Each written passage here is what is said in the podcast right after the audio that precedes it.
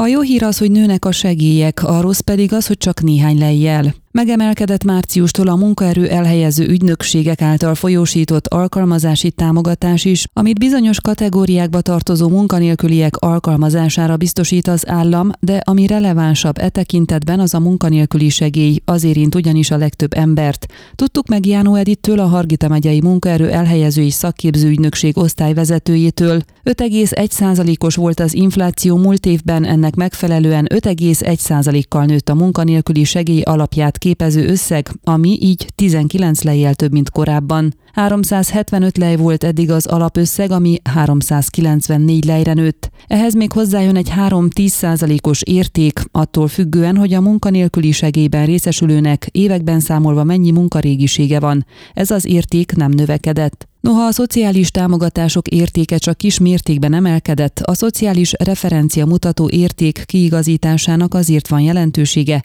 mert ez két évtizede nem változott, így például a munkanélküli segély reálértéke már a jelentősen lecsökkent. Mint egy 20 év óta ez az első esztendő, amikor nőtt, korábban még az infláció értékével sem korrigálták a referencia mutatót.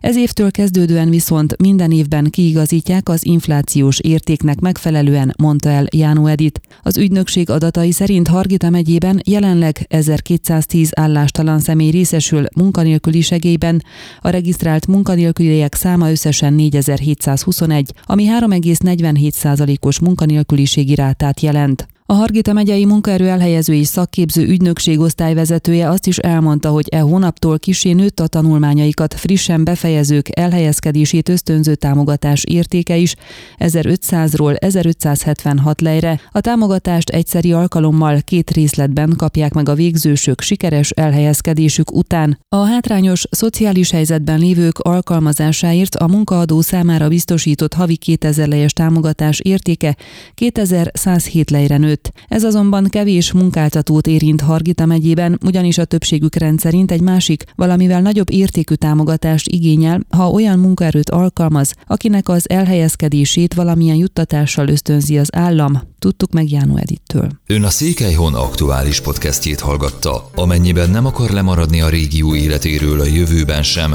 akkor iratkozzon fel a csatornára, vagy keresse podcast műsorainkat a székelyhon.pro portálon.